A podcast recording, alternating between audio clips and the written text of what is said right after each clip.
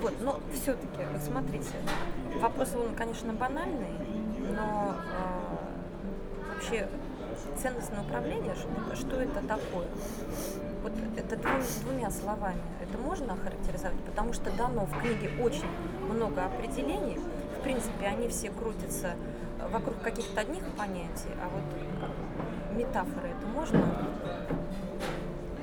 Да, но э, последняя метафора, которую я придумал по этому поводу, она оказалась не воспринята публикой, и публика не согласилась, так по большому счету, если говорить, с этой метафорой. Но я считаю, что на сегодняшний момент эта метафора самая точная относительно, что такое ценностное управление. Стоит автомобиль, куда он поедет?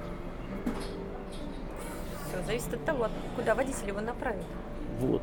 Э, вот большинство людей считает, что автомобиль поедет туда, куда направит его водитель. И это глубокая кардинальная ошибка. Э, машина поедет туда, куда направлены колеса. Вот куда направлены передние колеса, ну, если они э, рулевые, да, или управляемые, вот куда направлены колеса, туда и поедет автомобиль. Так водитель же, получается, сидит за рулем, он управляет этими колесами? При условии, что рулевое управление исправно. Да. А если оно неисправно? Значит, машина не поедет. Нет, она поедет, но куда? Ну, опять-таки же, как вы сказали, куда колеса направлены. Вот. Э, ценностное управление – это правильное, работоспособное, исправное рулевое управление автомобиля. Вот водитель сидит в машине, держится за руль и считает, что он может поворотом руля изменить направление колес. Если это так, то человек обладает ценностным управлением.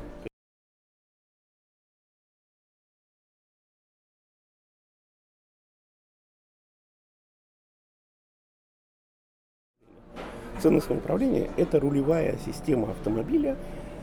Человек хочет э, влево, руль поворачивает влево, и машина туда едет. Но э, страшно сказать, но у большинства людей система, рулевая система в ценностном управлении нарушена.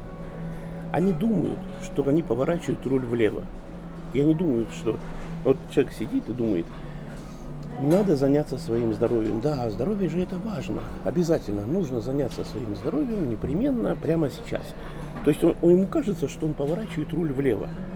Но колеса как были направлены на излишество, на глупости, на вред, так они туда и остались. Человек говорит, у меня нет силы воли. Потому что он руль поворачивал, а колеса не повернулись. Человеку надо это объяснить. Он же не может сказать, у меня отсутствует ценностное управление. Он, он просто даже не понимает таких слов. Он говорит, у меня нет силы воли. Если бы она у меня была, то я бы усилием воли повернул бы не только руль, но и колеса. Бизнес. Люди собираются где-то. Давайте ценности напишем свои. Давайте. Ну, какие напишем? Ну, давайте напишем клиент-ориентированность. Давайте. И пишем клиент-ориентированность. Так, что же еще? Деньги нехорошо писать. Давайте деньги не будем писать. Да, давайте деньги не будем писать. Э, ну что еще? Давайте напишем персонал. Персонал ведь ценность. Обязательно. Пишем персонал. А еще? Ну, еще партнеры. Конечно, партнеры. Пишем партнеры. Что бы еще можно? Давайте экологию напишем. Давайте экологию. То есть они написали ценности, которые не только разорваны с реальными колесами, они просто никогда не были даже связанными.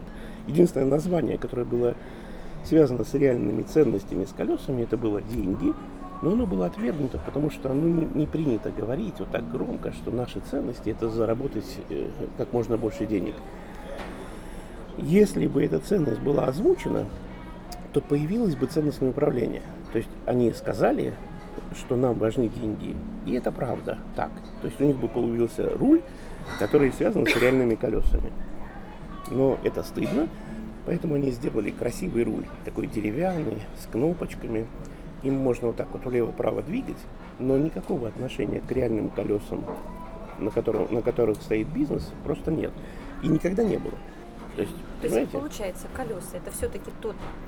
Это результат? реальные ценности. Нет. Это не результат. Не это результат. И... Результатом является пункт Б. Это куда мы приедем. Вот мы из пункта А. Угу. Назначение. Да, мы в пункте А. У нас есть энное количество пунктов назначения, куда мы прибудем, зависит от того, куда направлены колеса. Хорошо, я, допустим, хочу вот в эту точку. А ценности направлены вот в эту. Угу.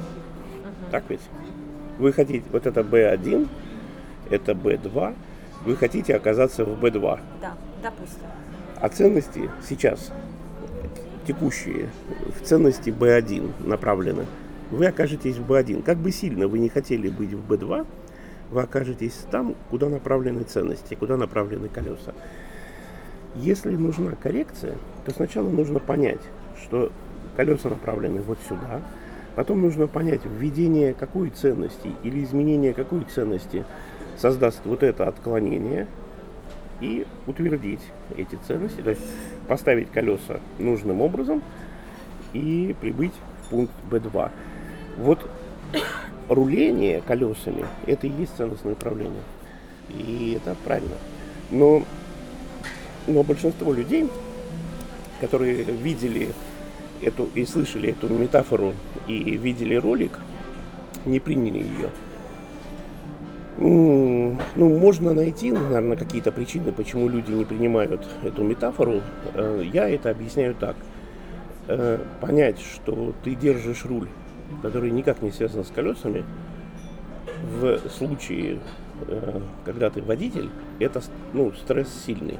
То есть ты едешь по дороге, едешь уже вот там кто-то 15 лет, кто-то 30, кто-то 50, и на 54 или 3, я не знаю, сколько мне лет, и, допустим, на 53 на 52 году жизни узнать, что твой руль никак не связан с колесами, э, которые тебя катят по жизни, но это, это даже не стресс, это трендец. Это потеря всей жизни. Да, и ты, и ты понимаешь, что а как же ты катился? Ну да, под горку, ну колеса. Ну ты, и тогда ты понимаешь, что в жизни было невероятное количество поворотов, которые ты просто проскочил, потому что ты не мог туда повернуть. И отматывая жизнь, ты понимаешь, что была вот такая возможность, не воспользовался. Там в бизнесе, допустим, вот такая не воспользовался. Почему? Ну, где-то не догадался, где-то поленился. И я ну, могу ошибиться, но вот я ищу, почему эта метафора, которая внутри, я ее понимаю как очень точную, Почему людям не нравится? Потому что это большой стресс понять, что все прожитые годы ты не так уж сильно контролировал свою систему ценностей. И это правда.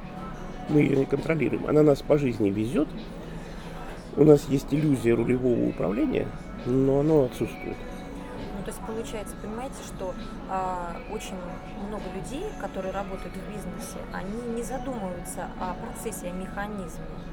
И получается, в данной ситуации вы им разложили всю, всю подноготную и заставляете людей об этом думать.